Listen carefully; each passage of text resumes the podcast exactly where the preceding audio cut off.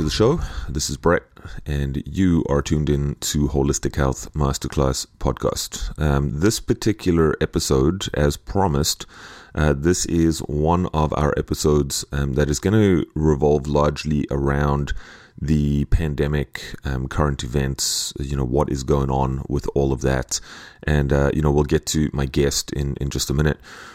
I thought pretty long and hard about what I want to say um, before this as as the intro. And honestly everything is changing so fast. You know in less than 1 year we've gone from 2 weeks to flatten the curve to talks of mandatory vaccinations with an experimental vaccine. Okay canada now at time of recording health canada has just approved the uh, pfizer vaccine okay which is an mrna vaccine um, the UK has literally just started its mass immunization uh, program. Of course, two people suffered anaphylactic uh, shocks on day one. Um, four people in the trials uh, came down with Bell's palsy. Of course, the FDA denies that. And the list goes on and on and on. But why am I saying all of that? I'm saying it because there doesn't appear to be any end in sight. And as you're going to hear in the beginning of this particular episode, um, the, the, the cases keep going up, right? The recovery keeps going up, and the deaths are flatlined. Okay, so you can check out the show notes, um, real time statistics. I'm going to put the exact link down there um, that I opened the segment up with with uh, with Susan.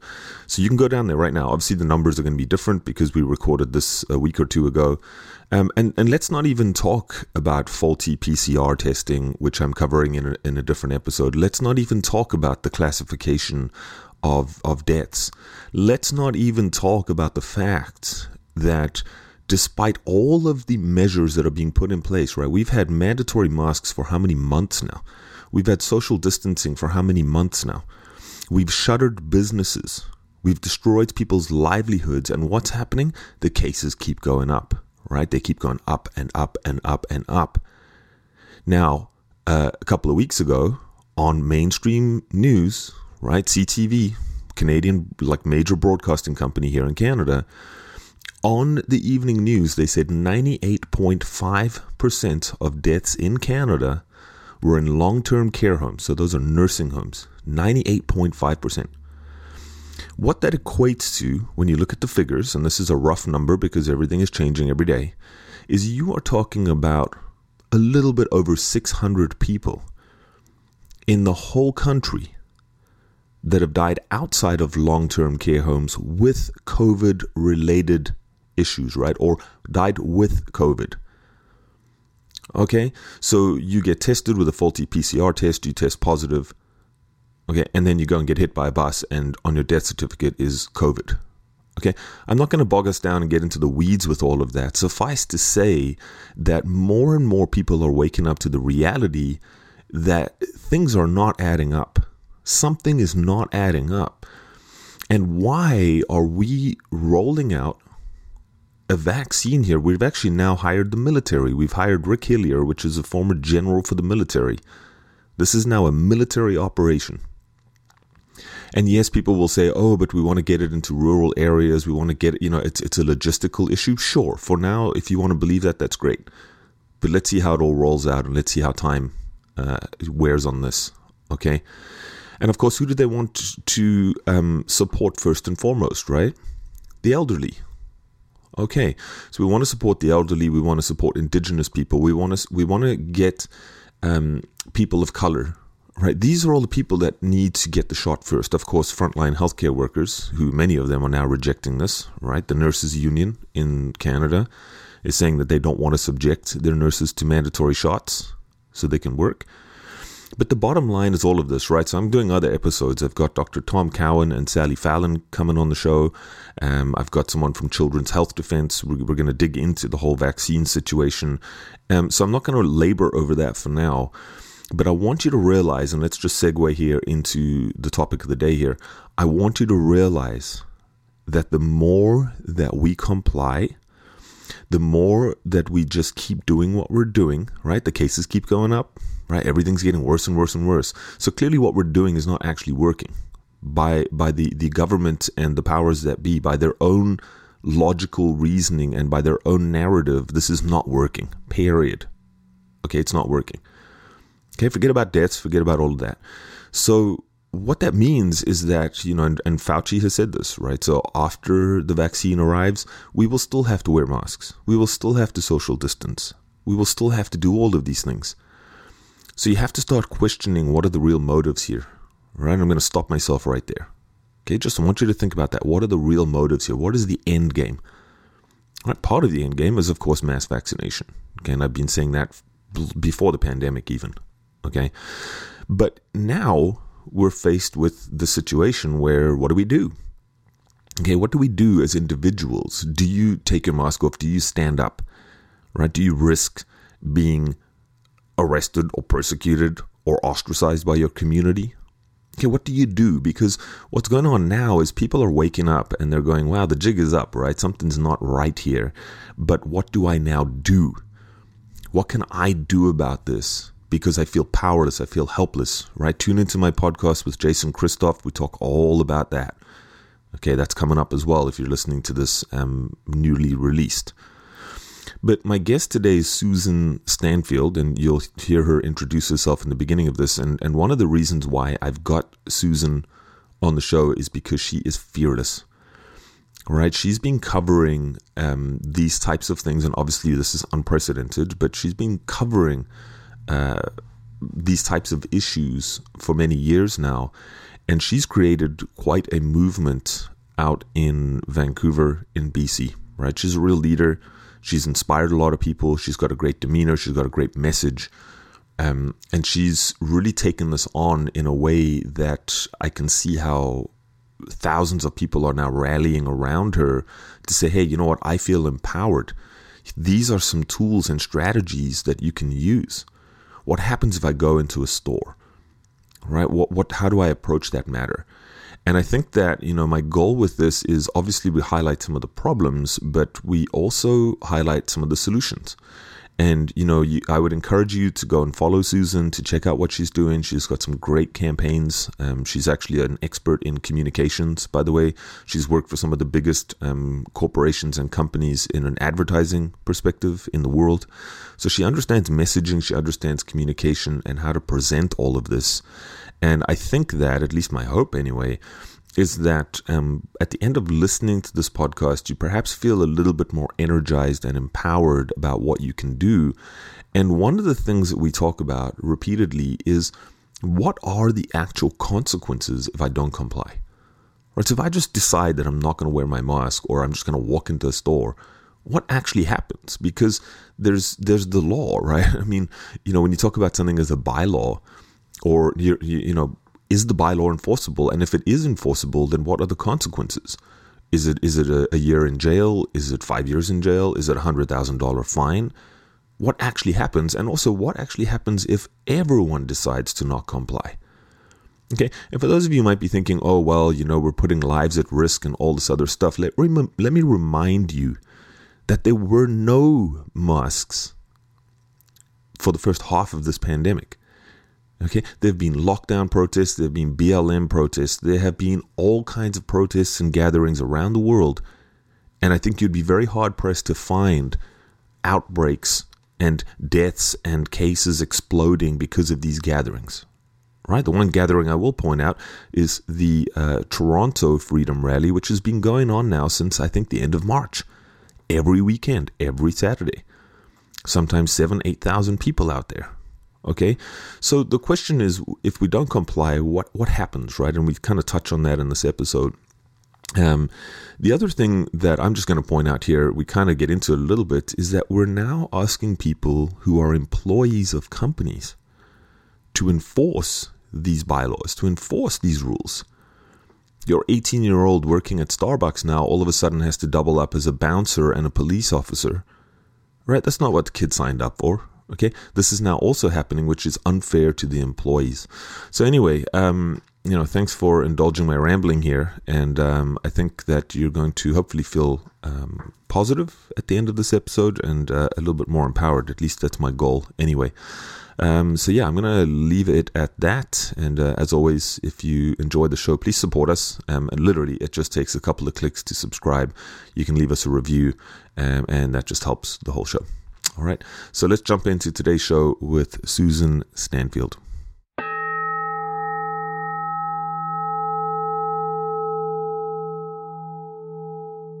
Okay, so welcome back to Holistic Health Masterclass podcast. Um, today with me, I have Susan Stanfield joining me from BC in Van- uh, B- Vancouver in BC, if I'm not mistaken. So uh, thanks for joining me today, Susan. Yeah, well, thank you. It's a, it's a privilege to be here. Um, yeah, and there's lots to talk about. Um, I mean, just things are are changing at breakneck speed um, every single day. There's new stuff happening. There's new developments. Uh, the the divide and the wedge is getting bigger and bigger. And um, yeah, so we're gonna get into all of that stuff in just a second. What I want to do though, before I get into that, is I just want to give us a snapshot of where we're at right now in Canada with the Canadian stats. Um, we are currently on day two of a full lockdown here in most of southern Ontario. So that is Toronto and the surrounding GTA areas. Um, and then I'm kind of on the outskirts. So we're in what's called the red zone. Um, and you know ours is sort of like a couple notches down uh, but nonetheless um, there is mass panic out there because the cases keep going up uh, the virus is spreading everything is getting crazy and people are panicking like no one's business. So what i want to do for those of you watching on youtube you can actually just i'm going to share my screen. And for those of you listening to the audio here i'm just going to rattle off a couple of statistics so that we're all on the same page for today as of right now. So I'm actually on this website, uh, which is covidstatistics.org. Um, this is a global website. If I scroll to the bottom here, they are actually using uh, government data. Okay, so this is an official source um, using government data. And all I want to do is look at the Canadian totals for today. Okay, so total cases 346,000, total deaths 11,676, and total recovered. We have a massive increase here today, which is green, very positive, uh, 286,495. But here's what I want to show you, and this is why I'm actually bringing this up. I'm not going to get bogged down with minutiae. This is the graph that I want everyone to see. This goes all the way back to March, and we can now track and look at all the cases, the recovered and we can look at the total deaths. And what do you see when you look at this graph? I'm just going to keep moving along here. What you're going to see is all of the cases go up, all of the recovered go up along with it. And if you look at the statistics for the deaths, they are pretty well flatlined. Okay. Now, I'm not going to get into anything else here with regards to classifications of deaths, faulty PCR testing, and all of that. You can listen to some of the other podcasts. What I want to do is I actually want to jump in today and uh, speak with Susan here about what we can do. Okay, because so many of you listening to this, watching this right now, you've been, especially if you've been listening to me for a while, you know that something's up. All right, the jig is up people are getting restless people are questioning things. There's more people that are getting out into the streets. There's more people that are defying government orders. This is where we're at right now. And if you're asking questions and you're wondering what you can do or if you're thinking you're too afraid to do something, or even if you're not afraid and you just don't know what to do, uh, we're going to bring Susan on here, and uh, she has created quite the movement in uh, out there in BC, and I would say online as well. You've really made significant strides. Um, your following has has grown a lot, and I know that you do this for the greater good. I know that for you, this is not about um, you know building some kind of brand or building some kind of business, or that there's some kind of you know um, ulterior motive behind what you do. Much like the rest of us, you're actually doing this because you see what's coming down the pipeline, and you realize that this is a very serious issue. So, Susan, um, thanks so much for joining me, and uh, perhaps I'm just going to hand it over to you and maybe give us a snapshot of your background and how did you get into all of this? Um, what were you doing before you really picked up on this? I think in March already, right? You were one of the first people to kind of get out in the streets. Yeah. So. Okay, well, just quickly. So I grew up in Vancouver, on the west side of Vancouver. I went to Queens. I have a double major in communications and politics. I've been a photographer and a human rights activist for 20, 30 years as a photographer. So I have lived, I'm 52, so I've lived most of my life kind of looking at documenting, understanding stories and society just kind of by accident. I just, that's who I am. So when this all began in March and April, I had a very unique combination of passion, skills and passion, and education to know right away that this was organized public health fraud. And part of that is because I lived in Nairobi for five years. I've lived in Africa on and off for 20 years. And I lived around the public health world there near the United Nations just by chance. Hmm. And I saw that industry and I saw how corrupt it was. And I was making TV shows and doing photography. And it just happened to be one of those sidecar things in my life. And then I, I was threatened to be jailed three years ago in Vancouver, more public health fraud and I started looking into the legal aspect of how this industry works, particularly with pharmaceutical shareholders in a province like BC that I had come back to with my children. And so when the whole thing started unrolling, I was like, wow. I said to my husband, I said, it's going to be six months until Canada understands what's going on because I just happen to have a very unique, special set of skills and education. The, the TV and the media, with the public health corruption. And that's exactly what happened in March and April. So I'm a, I'm a human rights activist. I've been doing this work for many years. It wasn't an option not to speak out. Mm. And I realized because I want the, the world back again, I want my rights back again, I want the playgrounds open, I don't want masking. I was going to have to do something because as an activist, I knew that nobody could advocate for my rights and I was going to have to advocate for others just to get the world back the way we wanted it. And it wasn't happening fast enough. People didn't understand, and people would not listen to me. That was my big wake up call because the media and friends and everyone had always supported campaigns that I've designed. And this was the first time I didn't get any support, and the opposite happened. I was attacked viciously for months. Yeah, which I think uh, you know many of us have fallen into that camp. Um, you know, people who've listened to the show and who know me. Um, yeah, I mean censorship for the last year now. Um, actual official notification from Facebook that my page was getting throttled. Um, I'm pretty sure I've been shadow banned on Facebook as well, and the list goes on and on. You know, so um, censorship is alive and well. But um, you know, I think uh, again coming back to something I said earlier, I just I want to drive the point home that people like us and people like yourself um, this is not being done. You know, we hear we hear phrases like this. Um, it's almost like psyops from the media, right? Where people people like us in this camp are well organized and well funded and there's you know all of these hidden agendas where there's some kind of gain for us and and i honestly can't see the gain aside from um, as you said you know regaining and retaining our, our inalienable human rights um, as as free citizens uh, so um, I, am not sure where we want to start but um, I guess you know where things are at right now versus where they were back in March. What have you? You know, I, I'll just I'll just sort of preamble a little bit here. What I noticed in March when this all came about was I kind of said, huh, you know what? When it first came, I was like, well, you know what? There's a virus. Like, there's something going on here. I'm going to stay home for a couple of weeks. I'm going to err on the side of caution. We don't know what we're dealing with. And it was literally a week later that I was like, no, there's something something else is going on here. And I said, this is not going to be two weeks. Two weeks turn, turned into five, five turned into ten, and I don't know. I think we're on day 250 something right now. Like I don't even know. I've lost count. But what have you noticed? Some of the big changes have been um, since you first clued into this, and where we're at now.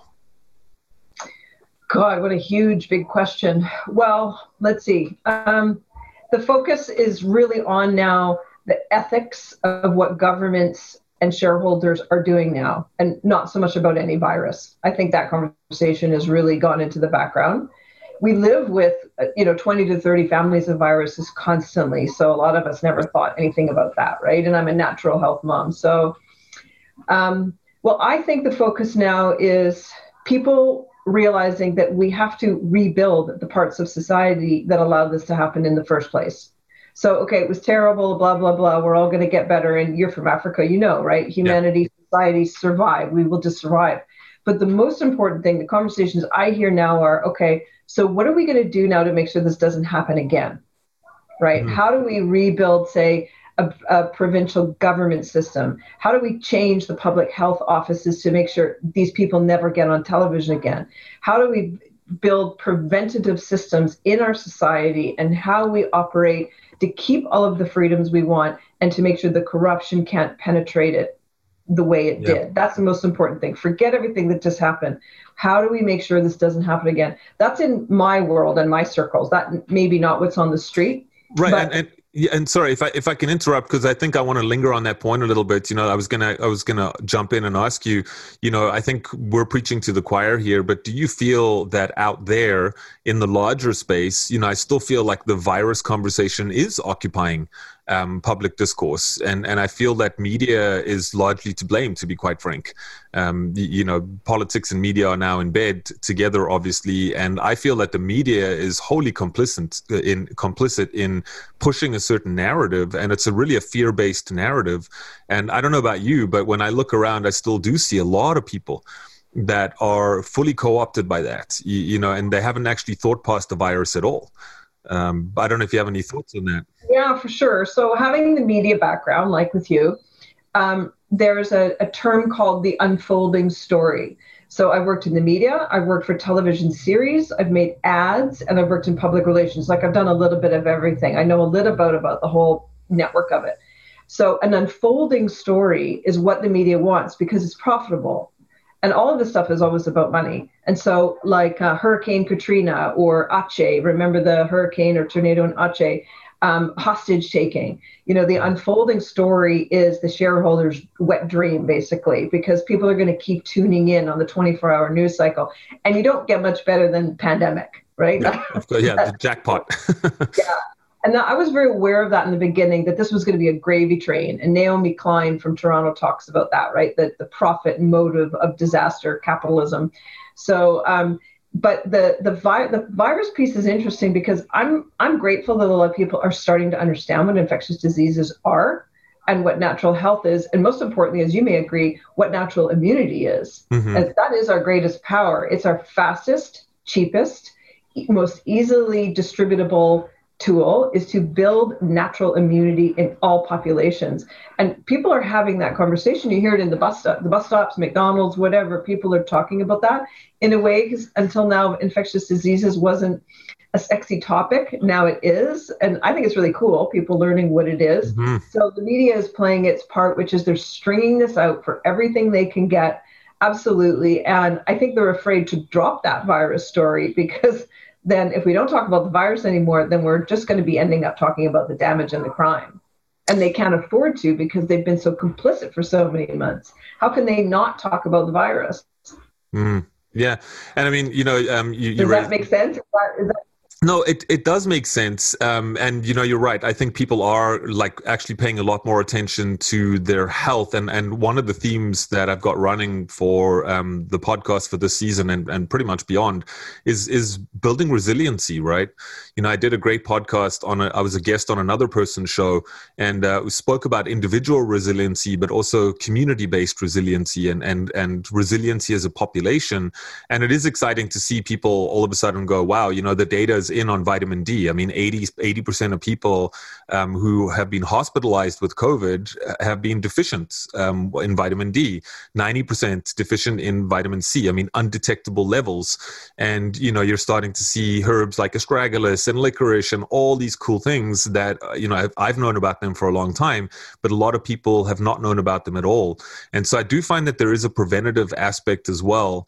Um, but just coming back to the media for a minute, you know, this and maybe it's just me being being cynical or I, I don't know what the right word is but you know I, I, kind of like wonder if there's another motive behind it all as well with the media. You, you, know is it the media really just trying to put out a story so that they can get more clicks or is there something a bit more sinister that's going on? And, and you know is, is, is, there someone behind that that's actually pulling the strings? Because um, a lot of people are really asking those questions as well you know um, left-leaning media aligned with left-leaning political parties and vice versa you know with with the right. But i don't know if you do you have any comments on that yeah it comes back to the money again right?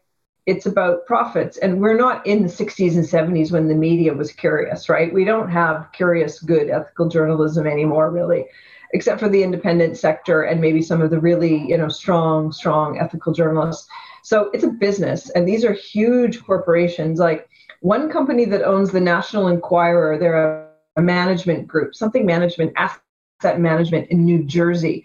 They own the national enquirer well they just picked up 30 newspapers in a in a bankruptcy bailout. They picked up 30 news, all right. So um, I, I want to just move us along a little bit. We had a bit of a glitch there, um, tech wise, which, which is fine. It happens. Um, but uh, just to kind of bring us into what's going on right now. And, you know, I think, um, again, if, if people want to learn about other stuff, like whether it's testing, whether it's media, whether it's the politics side of things, um, I kind of want to skirt around that a little bit. And I want to move us straight onto the action items because I think one thing that really drew me to you was just your the way that you've um, really come at this and launched yourself into the public space but you've really rallied a lot of people around you. And i feel like you've given people a voice.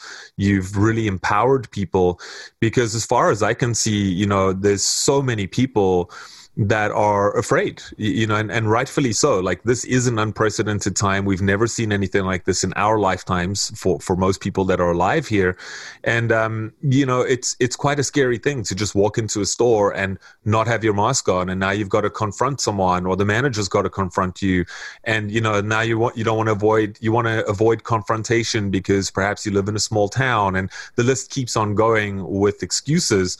But one thing I've noticed about you and a couple of other warriors in the space is you've just been so fearless with the way that you've approached this and you've done it with a lot of grace and a lot of calmness which i also admire um, and just seeing how you've empowered other people. So perhaps talk to us a little bit about some of the strategies and the initiatives that you've used. Um, you know, I've obviously been paying attention to that online, and uh, I find that they're quite easy to kind of implement. But uh, one of the things you've also been doing is going after um, the actual companies and the corporations, right? So I'll just hand over the mic to you and kind of see where you want to start, and uh, we'll go from there. Well, for me, because I've always known that this was crime. So that's how I approach it, right? It wasn't about figuring out statistics and death and stuff like that. I don't know anything about that because I knew that this was crime. And I hmm. knew that my personal life and my children's future was really only going to be paid in educating large numbers of people because that's how societies work. Our whole life was shut down. We lost everything. So I had to figure out schooling. I had to figure out employment. I had to figure out everything. A lot of people haven't lost a job. A lot of people haven't lost money. They've made more money, say. So I was forced to come up with solutions and actions, and I realized that people were listening to me. And I've also been doing this long enough to know that the only goal is winning. The only goal of activism is impact. Just sitting around talking about it on social media for hours. Don't waste your time doing that figure out how to solve your problem and then teach other people. That's really where um, you know security numbers comes in. And i've been involved in some big issues like wars in africa and stuff. So it's the same thing. So I, I was already ironically i was already trying to build a brand called the justice for women that i started last year after being possibly threatened to be jailed and i was like I think moms are going to want to know about this. They're going to want to know about laws that are injurious and politicians and public health officials that are trying to punish and torture and control us. I think women want to know that. I was quite naive. And so I started making videos and t shirts and talking about it. And then that's when Corona hit. And so for me, it was just a matter of ramping it up and thinking, okay, how can I do this en masse? How can I turn this into a, a snowball, into an avalanche, into a world movement? That's what I thought. Because world. I don't want to just a free Vancouver in my neighborhood. I had a plan to make a television show in Africa. So I want to free Africa so I can make my show.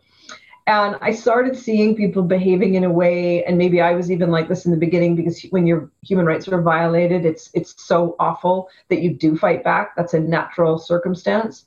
And I saw people behaving poorly and then losing as a result of it. And I thought, okay, it's all about composure and grace, and it's only about winning. So, what do you got to do to win? You've got to be smarter, you've got to be faster, you've got to be able to negotiate, you've got to be able to win the deal if you look at it from a business standpoint. So, those are the basics of what I teach. And I'm learning so quickly every day because every person that comes to me has a new example. You know, a, a teenager called me who's been asked to not come back to her care home to work. So I'm like, okay, how do care homes work? How does the Ministry of Health work? So my brain, my learning has been on overdrive for five months. And because I'm a TV producer and the photography and the branding and stuff, I thought I can teach this and that will help us all. So I stepped into the role of educating others. And I focus on moms because for a very specific reason, I worked in advertising for many years. I made commercials for pharmaceutical companies, Coca Cola, General Motors, like the biggest brands in the world. And I learned from them that in the mother's wallet, and they, they target mothers for that reason. We control 80% of all household spend parents, but it's always the mom, the wife who's saying, "Oh, we're gonna, it's gonna be blue, darling. I hope you don't mind. Put the fridge over there. You know, I found we're going on a holiday. I booked the flights. It's always the mom, right? So I picked her for a reason because I knew that the message would travel faster and farther if I told it to women and mothers. Hmm. Do you feel like um, the your audience is is mostly women that are rallying around you right now? Um, I think so. Yeah, I hear from a lot of them, and they're the sharers. They're the big sharers. They they run social media, right? Women run social media, so they're there. Um, but I I try not to be exclusive. But it's also a niche strategy. You know, when you're when you're focusing on a demographic, you can penetrate it more if you speak to it more. So, I also, and this is kind of a funny story. Sometimes when I don't focus on moms, I I've been asked to um, go on dates and media. I don't want any of that. So mm-hmm, mm-hmm, I think mm-hmm. with the women, I find there's a little less drama with the women as well. And I know the mothers, I know what their issues are because I'm the mother and they're always thinking about their children. Right. So, um, what's going on currently in uh, Vancouver right now? Um, I know that there's movements all over the country. I mean, all over the world, for that matter. Um, but things are really heating up right now, um, and I feel like there's, you know, one a couple of your mantras that I've really latched onto. Uh, the the one is really civil disobedience, right? So. Um, perhaps you can elaborate on that because I feel like there is a lot of civil disobedience going on right now, and uh, maybe share like what what is that uh, for people who might not understand what that is, and uh, what's the best way to approach that. Yeah, okay. Well, this is maybe a new idea for Canadians, right? You will understand this coming from South Africa, but we've never really had to fight for our freedoms before. And some societies very much champion this idea that it's you're supposed to be in the streets it's your duty to question corruption. That that's just a, a, lifestyle. It's part of a societal belief. So people who have grown up in South American countries or Eastern Europe, it's a very big part of growing up and, and what they speak about about that, right? You, there's always a conversation about civil civil disobedience, but this is new for can- Canadians, I think, and Canadians are also a bit of the mindset of well, um, it's not good. It's it. You don't want to be seen badly by causing trouble or speaking on a megaphone. Like I think a lot of my friends would say this about me. My old friends, my old and dear friends from the west, you know, affluent side of Vancouver. I can't believe she's doing that. I can't believe she would be seen to be doing that. And I've even had close friends say, "I wish I could do what you do, but I'm I'm too afraid to be seen doing that." And I get that, right? I get yeah. that. It's like yeah. be embarrassed. You don't want to be ashamed but the flip side is if you don't do that, then you are a sitting duck. So I know a lot about activism because I've studied it for years. So I try and teach people all the different tactics because one thing may work for somebody like you. Social media or media works for you because you're in a small town. Other people, other tools work. So things like boycott, strike, direct action, um, letter writing, um, divestment. You know there's so many different kinds of tools and i can tell right away when i'm speaking to someone or speaking in a group or something if a group picks up on something and they're like i'm going to do that. I could do that because it's like a toolbox. There's so many tools in the toolbox to use and i just really try and explain it all and make people feel that it's a world that they belong in and they can make it authentic and u- unique to themselves and that this is something that is here to stay have to change Canadian society to be way more alert to the fact that our country is under siege and could be for the next 10 or 20 years. Yeah. Do you feel like Canadians, as a general culture, you know, I've lived here for 17 years now, um, going on 18 years. So I'm pretty much immersed in Canadian culture as much as I'm South African. And I totally hear what you're saying. In South Africa, if things aren't working, yeah, people get out in the streets and they start breaking stuff. You know, it's, it, it gets a little crazy there. It still is crazy there. But do you feel like Canadians are generally too complacent in a way? And, and you know, the, the classic Canadian. Uh, um, archetype or stereotype, if you will, is just the really ultra nice, you know, um, ultra polite uh, person, you know, and, and I think that that stereotype exists for a reason because Canadians are like that. And that's not a bad thing in and of itself. But in a situation like this, you know, is that a bad thing? And and is is that you know because i feel like there's not a whole lot of traction um, happening out there you know outside of our circles anyway. Um, I, I, feel like it's starting to happen. But if you look at what's going on in europe now i mean the last i think one of the last marches you know 1.3 million people um, out in berlin you know like that's a lot of people. And you've got hundreds of thousands of people out in the streets. And here that's just not happening at all you know well, I think there's a couple of unique things that are kind of more structural. So we have a massive land base. So we have what half the population of Ger- Germany in a country that's 25 times the size. True. so it's hard yeah. to get a couple hundred thousand people out, right? Um, the other thing too, I think that is people generally don't get involved with civil disobedience or justice or activism unless they have personally lost something. Mm, good and, point. Yeah, they, that's when they change. They they become an activist because they face the injustice, right? Your car gets hit, you get robbed or whatever, and you realize, oh my god, and you have to do something about it. So that's a basic rule. In Can- in BC, we have a history of highly organized financial crime happening in collusion with our government for decades. It's always mm. been like this in Vancouver and BC. Um, the older generations talk about it and laugh about it. We had cartoonists joking about it in the 60s and 70s when I was a kid. So this has always been a part of our culture.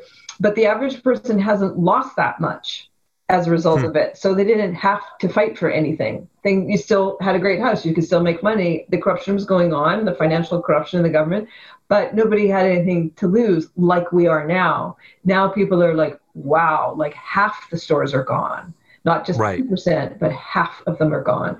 More family members, stuff like that. The other thing that's structural is you have to look at what the people in the society are made up of. And I think in BC, we could have up to 30%, definitely 25%, but I think it might be 30% of people who are employed by our government. Okay. Yeah. right? So, that, that, so that's, huge. Big, right? So yeah. that 30% hasn't been hard hit.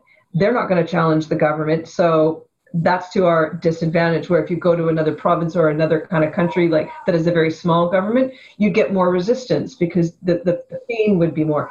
And in victoria our capital which sadly is on the island you have to travel by a ferry to get to our provincial capital. Probably 60% of the people there work for the government. So they're pretty quiet over there right yeah, and I think I want to add to that point as well. You know, a lot of people have questioned why are you know we should listen to the doctors, we should listen to the scientists and the health professionals and blah blah blah. And you know, I think it's important for people to understand that anyone who's a regulated professional so they're being muzzled right now. You know, they, when you speak to doctors, when you speak to scientists off the record, if you just speak to them like we're talking right now, um, they will tell you the jig is up, and there's a lot of stuff that doesn't add up. You know, it doesn't make sense. The the approach that we're taking, the science is not making sense. Um, I'm not going to talk about vaccines on this particular show, um, but that's not really making a whole lot of sense either. But unfortunately, the the regulatory bodies, the regulating agencies are muzzling them. You know, this includes naturopaths, it includes chiropractors, it includes doctors, and so forth. So I think when you kind of tack that together with the people that are working for the government, you probably have find out that you got a large number of people that are actually being, you know, passively silenced in a way. Um, you know, in w- whichever way you want to frame that.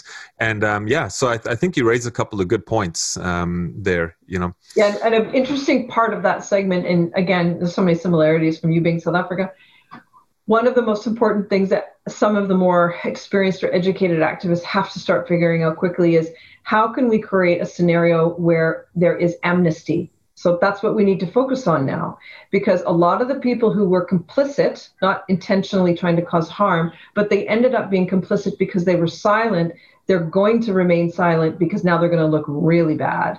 And so yeah. uh, Harvey Weinstein is a perfect example of this. All these other people in Hollywood who never exposed Harvey because people are like, well, why didn't you mention this 10 years ago? Right. So they are complicit. And we could do something like that. I don't know if Canadians are going to get their brain around it the way South Africa did with your Truth and Reconciliation Commission. And we set yeah. up a, a social landscape where people can be given amnesty to speak and expose the corruption and they won't be persecuted for it. And I'm not talking about big high level government officials, but just GPs and doctors. You know, yeah. we maybe we could create a way for them to come out and they won't be attacked because that's also keeping a lot of people in the in this world of silence is the lack of amnesty that's available right now yeah, and uh, you know, I, mean, I think you know, I've said this for many months now. Um, I feel like in different in different aspects, we were painting ourselves into a corner here um, all the time. You know, um, whether you want to talk about the lockdowns and trying to flatten the curve and get rid of the virus and all this other stuff, it's like at some point you have to return back to normal society and normal living. It's not going away. Um, so you know, uh, when are we going to do that? Well, the approach that we're taking right now is never. You're never going to get back to to it because as soon as you open society back up, the cases, air quotes, go back up, and everything goes back to to that. You know, so um, but I think uh, you know when you talk about health professionals and doctors and scientists and whatnot, you know, I, I, I do sympathize with them in many ways because they are also at risk of losing their jobs and their livelihoods if they speak out. You know, m- much like uh, someone else who just has a brick and mortar coffee shop or you know whatever. Um, but but uh, I want to come back to uh, the first part of your, your answer there because I think it's an interesting one to linger on. Is do you feel that people are now, as we're ten months in here, do you feel like now people are got get starting to get a sense that there is a real tangible loss that's being felt. Because i feel like the first lockdown didn't really hit home for a lot of people. They were like oh well it's temporary. We got savings. We can ride it out. You know the government's there with the $40,000 check to tide you over blah blah blah. And now i think a lot of people are starting to go well hang on a second. Like we're not going to be able to weather the, the the next round here. So do you feel like that might be the tipping point? Like it's is that going to really get us over that hump where we might see lots more people in the street? Well, I, I, look at things in real practical terms too. Canada is in a bit of a predicament now because it's really cold and wet and dark, and generally live people will live a more quiet, isolated life through the winter. That's just life in the north. Yeah. And so I was joking with my husband the other day. I was like, okay, how many people are still going to be wearing masks next June? Are they going to go to the beach? Like, okay, it's fine now. It's dark. You go home. You got your groceries, whatever. You just, and I think it's going to be interesting to see in Canada when the warm weather starts to come again out after the winter, if people fight furiously to get things back to normal again, get outside, get the barbecues, the beaches, the patios, how much they fight for that purely because we have such dramatic changes in our lifestyles two or three times a year as Canadians. It's not like we're living in Florida or something, right? Where it's yeah. even. So I think that's a part of it. But the biggest piece, and you know this, is that we're constantly trying to chip away at is that the media is lying to everybody. And that's the biggest piece we have to solve because if that if that just flipped, and that's the Harvey Weinstein thing, right? The media just turned on him in the course of a few weeks, and he was a he was a sitting duck, and the guy was all the charges in jail, everything because the media turned on him. So I'm always trying to figure out that part. If the, we can flip the media, then we get everybody back on our team because the people who are accepting this and going along with it and making it worse for us just as a result um, they don't know they're being lied to. They haven't seen the shock value the way you and I know. So that could change in a moment. If we had a couple of media whistleblowers, oh, that would be fantastic. If things like the Adamson barbecue blow up, that could inspire more people to do that. We could truly have revolution.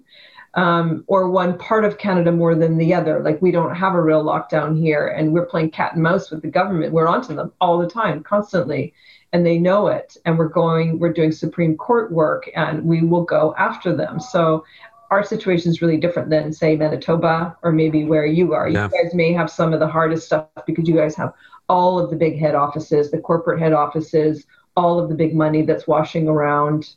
You know canada's run out yeah. of ontario more. We've always been a bit sort of left out as bc but none, we're, we're... none, of the people I spend my time with think any of this is remotely true or or honest. I've I've lost I haven't lost friends, but it's this society has become segmented, right? I li- I exist in the freedom silo, and other people exist in that. So I don't know. It's a day. It's a day to day thing. Who knows how long this is going to go over? Who knows what is coming next? Are we going to be literally seeing food shortages and quarantine camps? Like, is that going to happen in BC?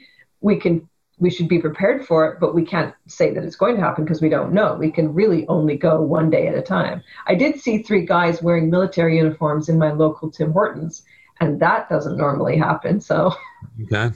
Yeah, I mean, I think there's uh, obviously we we are in such a unique situation here. I mean, it, it truly is unprecedented. Um, you know, certainly we've never seen anything like this in Canada before um, for for a few generations, for that matter.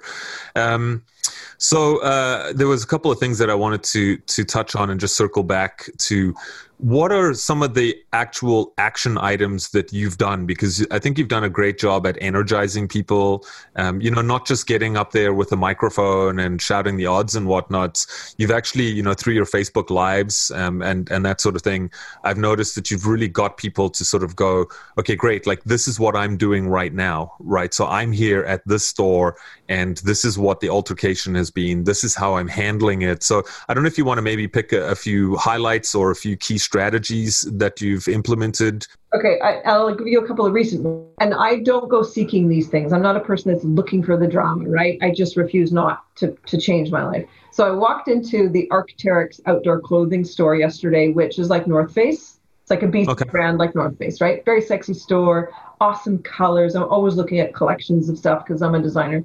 And um, sure enough, I was told to wear a mask, asked to leave the store, and then I was threatened to have the police called. So I'm like, okay, this is a new piece. Like, how does this work? How does the police work? How are they going to legally do this? What would happen to me? I want to know the answer to all this so I can explain it to people. And I knew that it was unlawful, and I knew it probably wouldn't happen because I wasn't going to be in the store long enough for the police to arrive. Like, they have far better things to be doing. And they all know me because I started the movement, and there's there was 30 of them across the street, ironically, because it was right after a march. So I went along with this guy, went to his desk, and I said, okay, you're going to call the police. Okay, I have to write all this down. Fine. And I was genuinely curious to understand the relationship that a police force that the public pays for is allowed to do the dirty work for a multinational corporation, because this is a big corporation that's listed on the Hong Kong Stock Exchange now. Okay. To enforce a policy that is unlawful based on an order that is actually voluntary and based on fraudulent science. Like that's the same yeah. pattern everywhere we go. And I was like, I wonder if this is how this is all going to work. So I said to the guy, listen, I'm going to leave now. I'm done shopping and don't waste your time with the police, but I need to know the name of your head lawyer because I need to con- uh, I need to contact them. I need to answer this problem why you feel you have the authority to and what are they what are you expecting the police going to do to me? Like slap me around? Like where, where does this rough you up. Yeah where does this company feel they have the right to threaten a member of the public that doesn't do something that somebody else is doing doing me to do? It was also weird. So i try and take all the little pieces apart like a jigsaw puzzle. So that's one example of how you could figure out the system that is in a private company that you've walked into Another one that I successfully helped turn over was City Council was about to force mask 700,000 Vancouverites. And they had put it in the newspaper, so we were able to advocate as the public should always be allowed to do before motion, well, motions are put into place in municipal law and city hall and say yes or no, as if they were going to, you know, um, um, increase the prices of your have to allow the public to participate. So we organized and I got everybody organized and we participated and I got speakers on the phone and like 300 of us got involved. I was the one that kind of put the flag up first, but because I'm always looking for the legal action. And we, we got it turned down. They we got them to vote no. So that happened quite quickly, but it was a pretty sophisticated move because it was actually influencing municipal law. We kind of got it. We bid it right on time. And then I would say, thirdly, the last example now is, uh, like I said earlier, a 19 year old who's in an employment situation. And that's something I don't really understand because I don't have an employer. And she's going to walk me through her legal circumstances, and I'll be giving her tools and resources. I'll help her uh, raise some money if she wants. Another one is a friend of mine named Mac Parhar, who was, I guess, yeah, he was arrested after entering Canada and not quarantining. So we do have an act called the Quarantine Act. It's a real act, but um, the unlawful arrested because he didn't do it based on a fraudulent pandemic is is the story. So he was arrested and hauled off. His family wasn't even told that he was in jail for days. It's all really, really oh, wow. and dirty. Yeah, okay. really, really dirty. So he's fighting it using common law in the court system. And I helped him raise some money, which is one thing I love doing because you always need money when you're fighting corruption. And his story is yet to be determined. So whatever they come back to him with, and hopefully they're just going to drop the charges or they're actually going to charge, try and charge him with uh, mm-hmm. breaking the Quarantine Act. What are they going to be using? Like, we all need to look at that document. Who produced it? What was the charge? What was it based on? So we can all learn, you know, for the future. So that's why I call it direct legal action. I kind of made this model up. I used to be involved with um, animal rights activists, and they use that. And a lot of the old black activists in the 60s and 70s, direct action, you know, it's a common phrase so I kind of put this legal bit in there, and it's just for families and moms and regular people to do direct legal action. I've helped hundreds of people. We overturned the chiropractic forced masking in 24 hours because we exposed a very corrupt document that was sent out. I'm constantly contacted by whistleblowers. So I try and source, sift through stuff and think, okay, that's new. That's a priority. That one could help thousands of people. And then I just try and tell that story in a way that will engage others. That's the real power what the journalists should be doing. yeah, well, you know, and, and I find that um, very inspiring, and and it's uh, you you know, there's a couple of things I want to um, bring up here that kind of rang some bells for me. The first one is um, I, I think that everyone, and and when I say everyone, I mean everyone. I think including the cops, I think including the enforcement agencies, I don't think anyone really knows what the actual consequences are if you don't comply you know and, and it's it's just like you know if, if everyone doesn't comply what are they going to do? Put everyone in jail? Or to to and to follow that um you know you you you brought it up a couple of times.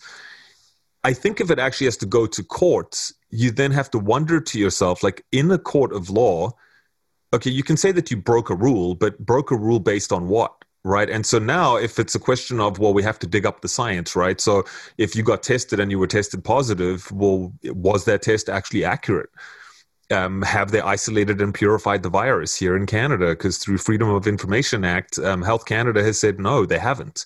So there's all of these things that kind of are sitting behind the veil that most people are not thinking of. They're just kind of thinking of, well, if I don't have a mask on or if I don't do whatever, then they're going to call the cops and the cops are going to arrest me and throw me in jail. And then I got problems. But I don't think anyone's really thinking it through the way that you're thinking it through. And I, I love the idea of, um, of actually bringing in the legal side of things because I don't know. I mean, I don't know much about law. Um, I studied a year of it when I was 18, but I don't remember anything. And uh, I just wondered to myself, like, would these types of cases actually hold water? In in a court of law. I don't know if you have any um, any insight on that. Well, they would waste most of them would waste the time of the courts for sure, and they don't make sense, and they're heading that way because crimes are being committed. When things happen lawfully, if this had actually been a real pandemic, none of this would have happened because most people would have understood that we needed to do things quite seriously. So the big pieces, and I work with probably two or three different types of pretty big legal teams now in different countries the big pieces everybody is saying is the only thing we ever really needed to do, and it wouldn't have worked until the last three or four months, is one, prove that the emergency orders were unlawful and based on nothing. That would have solved all of these problems. And the other one, I think, and other people don't necessarily agree, but we have to rebuild and disempower the public health authorities. They've been given mm-hmm. way too much power over our lives. They're not even elected. They're these random people. I think like some of them aren't even doctors. The woman Din- Deena Hinshaw in Alberta, I think she has a public health degree, but that is not certified doctor. Um, yeah. And that's the biggest piece I think we need. If Bonnie Henry, if our public health officer had been st- blabbing her mouth on television for literally what 270 straight days telling everybody how to live their life, we wouldn't have so much economic destruction. People would have generally in society, like any kind of natural system, people just generally kind of figure things out. Generally, they they work hard, they feed their families, they go to bed, they don't cause problems. That's generally how societies work. Yeah, most people actually just want to be left alone and carry on with their lives and you know enjoy their community, their family, their jobs, whatever. But I think um, you know this is why I actually opened up this podcast by sharing this the Canadian statistics, right? Because the other thing that is really the elephant in the room is when we talk about executing emergency orders, um, no matter which province you're in or the federal government or whatever, but at a provincial level, which is where they're actually implementing all of these emergency orders. Um, I don't think anyone is very clear on what constitutes an emergency order like what are the criteria that need to be met to actually put that into action and i've read some of it i've read some of what you know because I don't think we've ever been in this situation. So, you know, is there imminent threat to people's lives? Like, are we, you know, are, are, we looking at mass deaths? Are people's lives truly endangered? And I think that in the beginning, no one knew what was going on, right? It was like, oh my gosh, there's this crazy virus that's happened. You know, everyone just stay at home. Okay, great. Like, yeah, let's stay at home. Like, I don't want to, you know, like put anyone's life in danger. No one really wants that. You know, everyone is, I think, by by nature, good a good person, right? I like to believe that anyway. And so I think that um, hindsight is always 2020 right so now we can look back and we can say well cool you know you're ramping up the testing and the cases are going up the recovery rates are going up. The only thing that's staying low is the deaths. So how are we still executing 28 days later another 28 days later another 28 days later? How are we executing all of these orders these emergency orders based on what? Well yeah and this, this is the big this is the big global picture and all these books have been you know t- spoken about it written about it for god a good 10 years or even 20 years. I think christopher hitchens is one of the thinkers. Yeah that we now have a world where these corporations are more powerful than our governments yeah. and so we didn't have these kinds of problems 5 10 20 years ago because mostly the government still had the little bits of integrity left to it and we can mm. see that kind of generally happening. And the police officers explained this to me when I started the March movement because I met with them a bunch of times.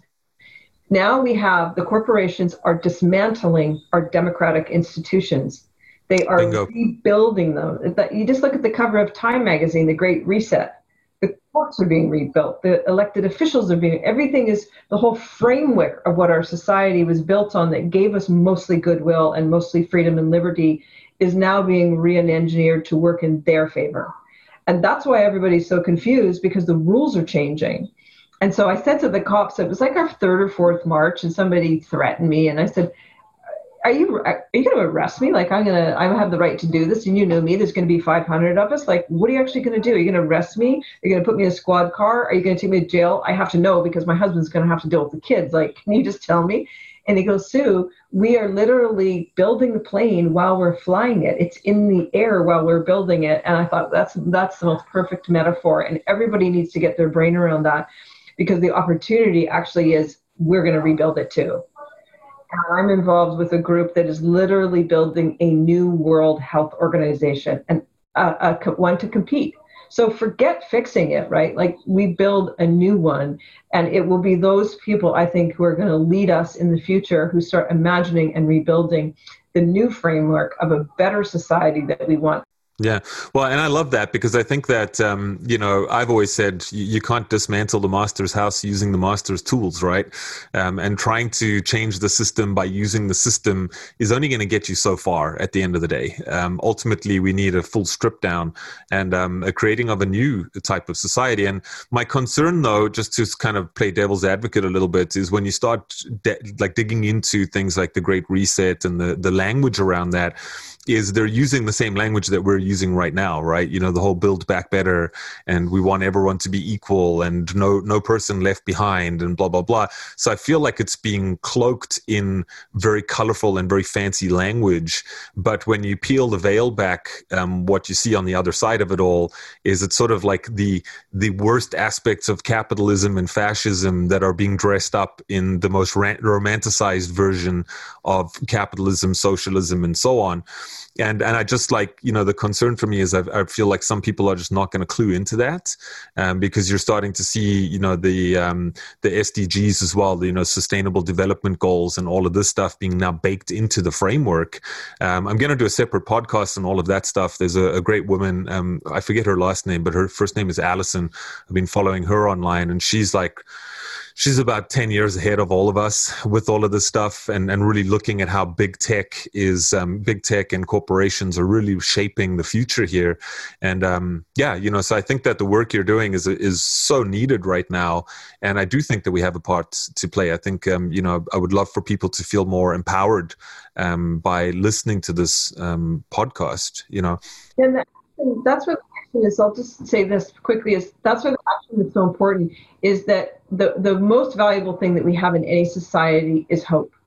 And if you lose the hope, like humans can survive anything, right? If you lose the hope, then you're really a goner. The whole society is a goner. And they can call that poverty fatigue or compassion fatigue. Some societies are just are not able to uplift themselves again because the people have given up. You know, the resilience is gone. They've just been beaten down too much, right? And I would put our Indigenous people in that category, not maybe in the last five years, but they've really suffered that for decades, right? The beating down. And so when you go and fight and advocate, it fills you up in terms of your hope because you see what's possible. And that's the energy that propels us forward.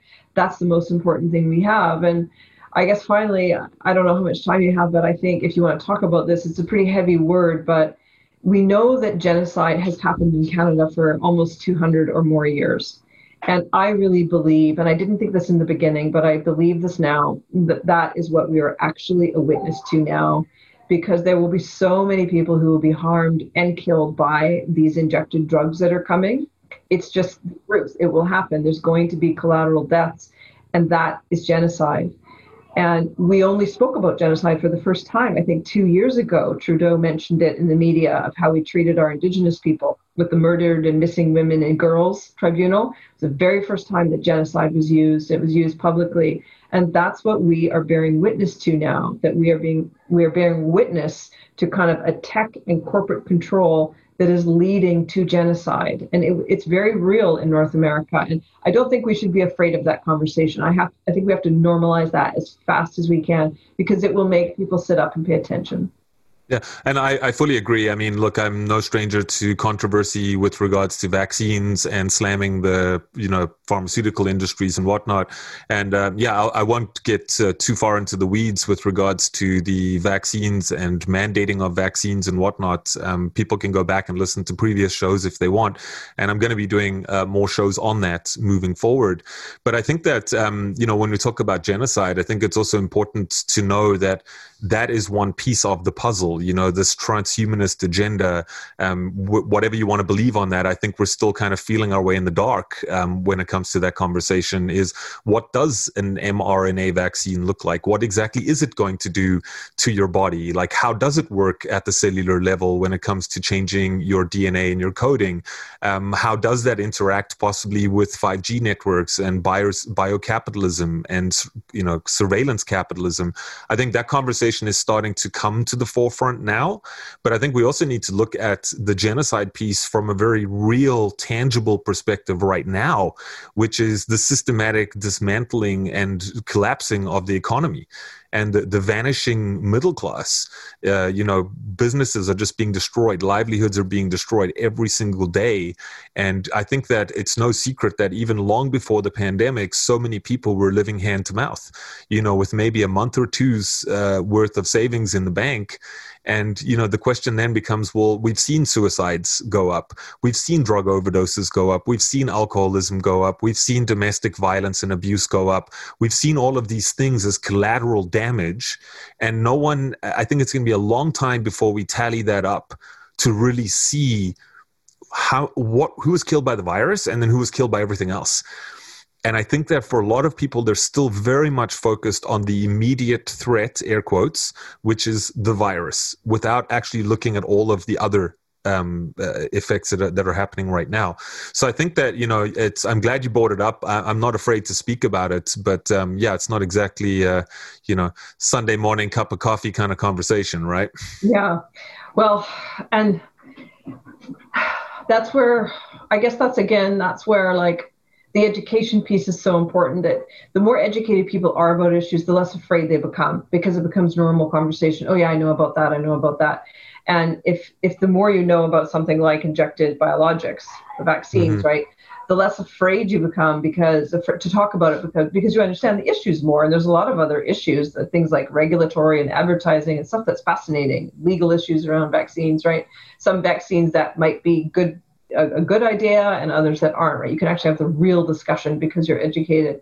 So it's going to be so interesting to see which parts of which countries in which regions of the world will be the ones to survive this the best and to transform and to win again and to build back what I want, which is more natural health systems. To me, that's the goal that everyone should have in the world, right? From our ecosystems to our children's bodies, whatever. Where are the winners going to be, right? I don't think it's mm-hmm. going to be Canada. And I hate saying that because I adore Canadians, but I don't see enough people fighting for the good stuff. And I'm trying to figure out maybe you have some ideas. Where are the winners going to be? You know, Copenhagen, maybe what, what they just did. What, which parts yeah. of the world are we going to start to see the wins in? Because that may be the thing that inspires the others.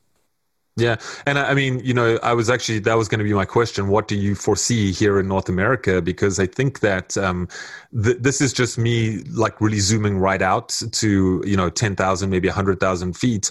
I actually think that the countries that are the least developed will actually withstand this much better. Yeah, well, now, which, why, which, that's interesting. Why do you say that? For what? Yeah, um, you know, if uh, take Africa for example, right? I mean, okay, aside from being an experimental playground for uh, everyone from GMOs and you know agricultural chemicals and pharmaceuticals and whatnot, you'll actually find that they actually have. Um, I feel like there's less to lose in a way. And I also, if you look at um, things like the actual impact, right, aside from people not having access to medications and the logistical side of things, which again is part of the collateral damage, you're actually seeing in Africa they have some of the lowest rates of um, of, of COVID related deaths, right? Again, I use air quotes all the time. So, um, you know, when you when you put that against the North American uh, culture, which is so high tech and so dependent and reliant on the the constant pushing forward of technology and innovation and all that sort of stuff and consider how you know on average like north americans are, are some of the wealthiest people in the world. So we actually um, on a very baseline level we've got a lot more to lose than um, pe- people in other countries and more developing countries. Um, so again i'm not looking at starvation and and stuff like that you know food supply issues and whatnot. I'm just looking at you know maybe 50 years down the line line where you know are we all living in Elon Musk's world where he's actually implanted AI into our brain and we're hardwired to our phones? Well maybe people in Malawi are not going to be experiencing that you know? Well I think that two things. One is um, it will be the cities that suffer the most so across yes, agreed. countries right the urban yeah. the high density controllable populations and then um, but as a friend of mine who's a real kind of radical natural health leader, you know, completely alternative lifestyle, he said to me a few times, and he's right, is any system that is not natural in nature will cannibalize or destroy itself eventually. And I think that's what will happen here. And unfortunately, I think it's going to take a lot of Canada down. I think that Canada is just going to keep going down and down and down until there's nothing left. All of the good stuff, all of the, the money and the health and the prosperity and the, and the opportunities that these corporations want to suck out of us. Once they do, they'll just, it's like District 9, right? They'll just spit it all out and there won't be anything left.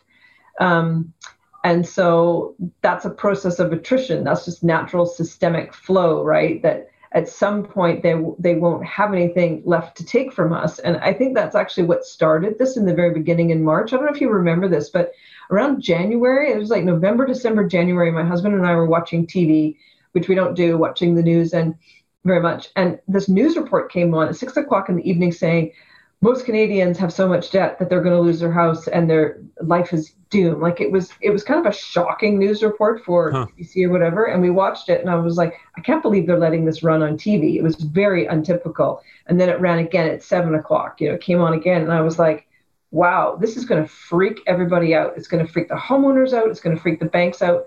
And I think it ran one more time the next morning at 6 or 7 a.m. again. It was on that same cycle. And then it completely disappeared. It was gone. And hmm. I think of that moment all the time. And I think I think that's one of the reasons why we're experiencing this in Canada is our system, our, our economy was already bottoming out and yeah. where it's just going to keep bottoming him out. I mean, how, what are these what are these companies going to get from us 10 years from now at this pace? What's going to Bi- bio biocapitalism? That's what it is. It's biocapitalism and surveillance capitalism. We are our data is the new currency, right? That's where we're going with all of this. Um, I, I will leave it at that because I don't know enough uh, more about it to fully articulate um, my, my, thoughts and understanding of it. But I think that um, you know it kind of ties in with what I was saying, right? First world and developed countries stand to lose more because we're actually we've been running on systems that are wholly unsustainable any which way you want to cut it, whether you want to talk about our exploitation of natural resources, whether you want to talk about um, the financial instability. I mean, just take a look at house prices in Canada compared to the US as one example. I mean, completely overinflated. You know, here where I live, you will not find a house in a small town here for less than $600,000. You will not. It, it's almost impossible. And I know Vancouver, like 10x from from Toronto even where the average house price is around $900,000 or a million dollars. You can literally go across the border to Buffalo and get yourself half an acre with a five bedroom house for 250 grand or less. You know, so so I think that what this is doing and I've said this before, this is really bringing to the forefront um, sustainability in a different way.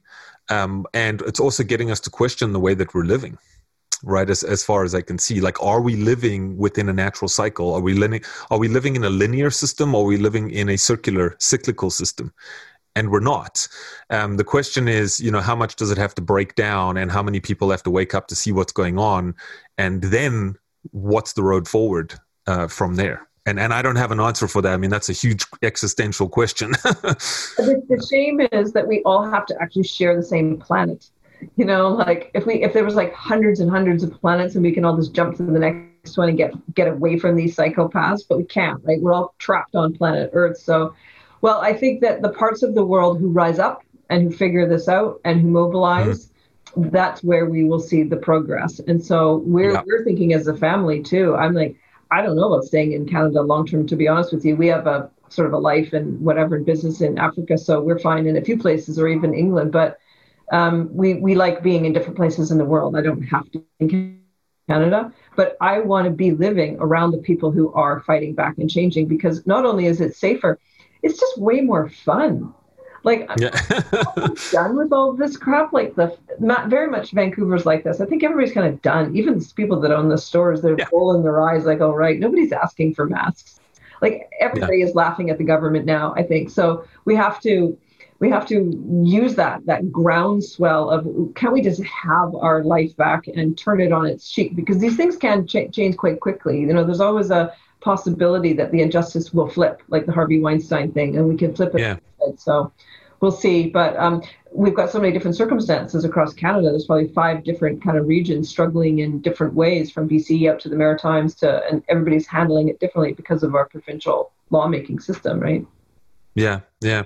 Well, I mean, I do like to have some hope, and I want to end off on on that high note, and and just um, you know, I'm going to direct people to uh, your resources and tap them into the work that you're doing. Um, we've got listeners from all over the world that tune into the show. Um, last time I checked, I think it was 52 or 53 countries. Um, so we're oftentimes charting in weird places. Um, hello, Latvia. Um, yeah, so like, you know, top podcast here and there, or in the top 100 in different countries, and then top 20 in different countries. So it's kind of cool. So I hope that anyone who's listening to this, wherever you are, um, I just want you to be inspired to know that even though you might feel isolated or you might feel afraid or you might feel like you don't have a lot of people around you, um, you know, all it takes is one or two people to kick the movement off and um, you know to basically just say hey man we've had enough and to stand up and to uh, gracefully and ethically um, you know stand your ground and to help other people and educate other people to say hey man let's rise up and and let's do this so um, and that's how yeah. it works one person at a time and helping others well i'll leave this i'll leave my part on this there's a, a quote that the um, the New World Freedom Alliance and the World Doctors Alliance, you know, the groups out of Copenhagen and Berlin, Dolores Cahill and Heiko and that whole team, and I'm working with Dolores. She said, is, is kind of their new message is you get what you accept. And I think that's a really good way of living and with everybody thinking is you're going to get out of life what you accept. And freedoms, it's like people accept that for say money or jobs or relationships, you know, a relationship, you get what you accept and that's how we all have to look at our human rights now is you're going to get the life that you choose to accept whatever that yeah. means to you and that's a very simple message that a lot of people i think could find hope in because the human spirit is so strong and our brains and our ability uh, are, are limitless that we can create whatever world we want if we fight for it Yeah, awesome. Um, well, I am going to say thank you so much for your time and for your energy and for the awesome work that you're doing. I, I really appreciate it, and um, I hope that anyone else who's listening and watching this um, that they you know tap into what you're doing. I'm going to throw all of your links and resources and, and anything else you want to share with people. I'm going to put those right in the show notes um, underneath this episode. Um, this will also be on YouTube as well, so people can just click on those notes. And um, yeah, you know, I, th- I, think we'll wrap it up there. All right. Thanks so much for coming on the show. For having me. And good for you with such a successful broad reach. That's amazing. Thank you. It's getting there. It's getting there. It's all organic. You know, I don't have any advertising. This is just me. It's a passion project and um, it's getting out there. And, you know, for those who have never tapped into the show before, um, you know, yes, we have a lot of the activist side of things going on with the show, um, but we're also very staunch advocates, you know, for natural health and natural healing. Um, I've been doing this um, in my career for almost 20 years now, and uh, I run a very successful successful clinic. I coach and mentor um, health professionals from all over the place. I work with supplement companies and, and all sorts of good stuff. Um, so, all about empowering people to live a healthier life, um, to build resiliency, natural immunity, and not just natural immunity for you as an individual, but also natural immunity for us as societies and communities and whatnot. So, uh, yeah, awesome. All right, thanks so much for coming on the show. And uh, for those of you tuning in, um, please remember that if you enjoyed the show, you can share it with other people, or you can simply subscribe, leave us a review, and uh, help us to continue to build the audience and get the word out there. All right, so thanks for tuning in, and you have a beautiful day wherever you are.